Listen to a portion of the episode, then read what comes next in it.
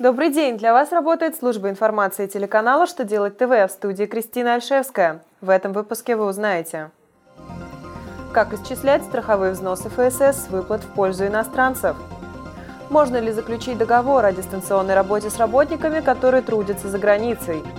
В чем Федеральная налоговая служба России нашла признак необоснованной налоговой выгоды? Итак, о самом главном по порядку.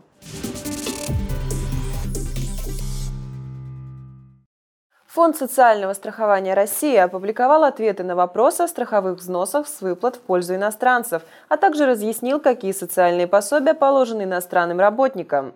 Так, например, он напомнил, что граждане Республик Беларусь, Казахстан, Армения и Киргизия имеют право на получение всех видов соцстраховских пособий, а у других иностранных граждан, временно пребывающих в Российской Федерации, право на получение пособия по временной нетрудоспособности возникает только если за период не менее шести месяцев, предшествующих месяцу, в котором наступил страховой случай, за них уплачивали взносы ФСС. С теми работниками, которые трудятся за границей, заключается договор гражданско-правового характера. Такие выводы содержит очередное письмо Минтруда России. Ведомство рассматривает ситуацию, когда компании понадобился работник, который будет трудиться за границей. Им стал гражданин Беларуси. По мнению чиновников, Трудовой кодекс обязывает работодателя обеспечить безопасные условия и охрану труда дистанционных работников. Но действие российского трудового законодательства не распространяется на другие страны. У работодателя нет возможности обеспечить безопасные условия труда для дистанционных работников, трудящихся за границей. Поэтому, как отмечает Минтруд, с такими физлицами оформляются отношения в рамках гражданско-правового договора.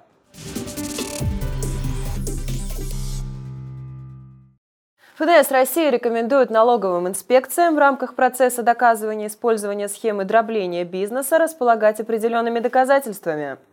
В результате анализа определения Верховного суда Российской Федерации налоговая служба пришла к выводу, что критериями, по которым налогоплательщик может быть признан судом недобросовестным, являются в том числе наличие единой производственной базы, отсутствие у подконтрольного лица собственных производственных мощностей, использование проверяемым налогоплательщиком и подконтрольным ему лицом одних и тех же трудовых ресурсов.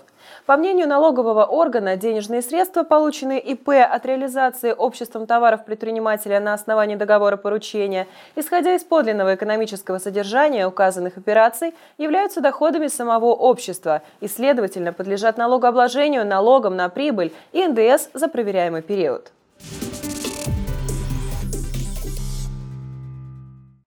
На этом у меня вся информация. Благодарю вас за внимание. До новых встреч!